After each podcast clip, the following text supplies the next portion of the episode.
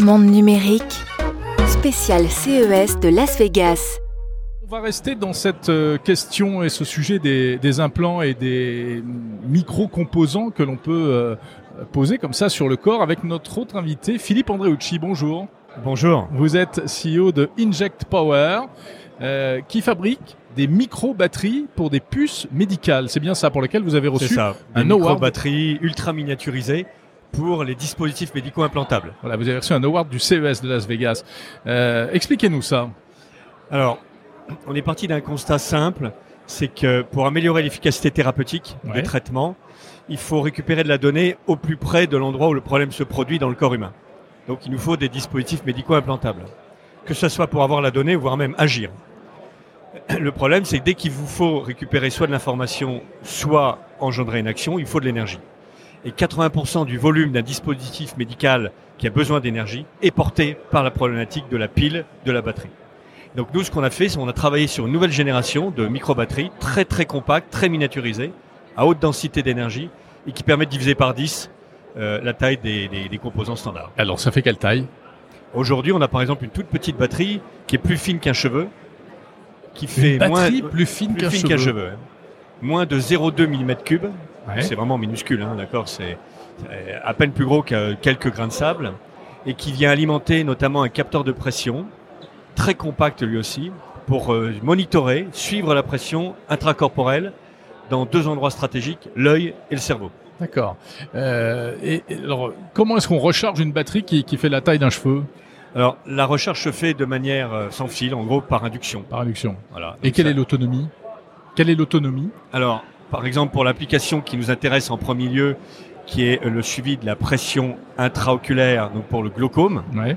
C'est une maladie qui touche 80 millions de personnes, hein, qui rend irrémédiablement aveugle ceux qu'on ne peut pas traiter.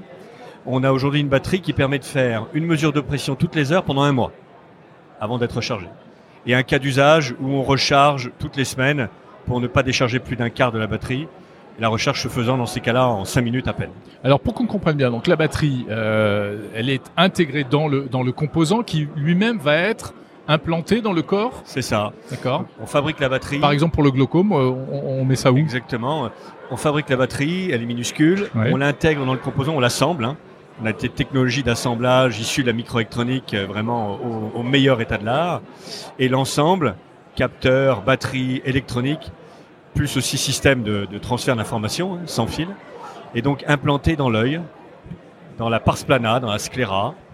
Dans l'œil directement Au plus près, voilà. Pour suivre au plus près, donc euh, la pression intraoculaire, au plus près du nerf optique. Ok. Euh, d'autres, d'autres types d'implants également? Oui, un autre type d'implant, c'est donc pour mesurer la pression intracrânienne, pour tout ce qui est euh, monitoring suivi de trauma crânien, accident vasculaire cérébral et d'une maladie terrible qu'on appelle l'hydrocéphalie, mmh. avec une production en excès de liquide céphalorachidien.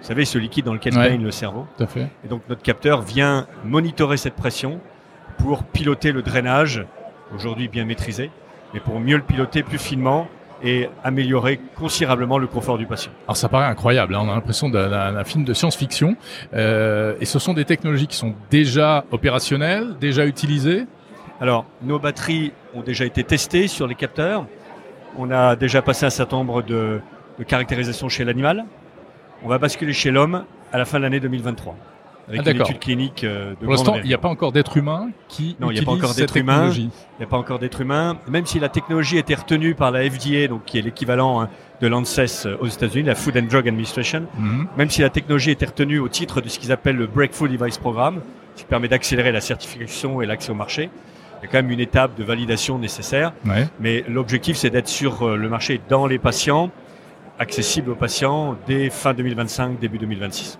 Je vous ai pas posé la question, mais la batterie, euh, la technologie, c'est quoi? C'est pas du lithium-ion C'est du lithium-ion. C'est du lithium-ion? tout solide. C'est à la différence des batteries que vous trouvez dans les téléphones portables ou dans les ordinateurs, euh, qui peuvent euh, chauffer, exploser, ouais. parce qu'il y a de l'électrolyte liquide. Nous, on est sur des choses tout solides, déposées en couches minces, très fines, donc ultra sécurisées. La moindre goutte d'eau euh, ou la moindre molécule d'oxygène ne fait pas gonfler la batterie, ne la fait pas exploser. Donc aucun risque dans le corps humain. Bon, contrairement à éventuellement un téléphone portable qui lui peut être plus dangereux. Mais est-ce que euh, cette technologie de, de micro micro batterie, euh, Philippe Andreucci, pourrait avoir d'autres applications que, que médicales? Alors, au-delà du capteur de pression, si je reste d'abord dans le médical, qui est quand même notre focus principal, on peut aller aussi remplacer les piles des pacemakers. Comme je vous le disais, 80% du volume d'un dispositif médical est porté par la pile.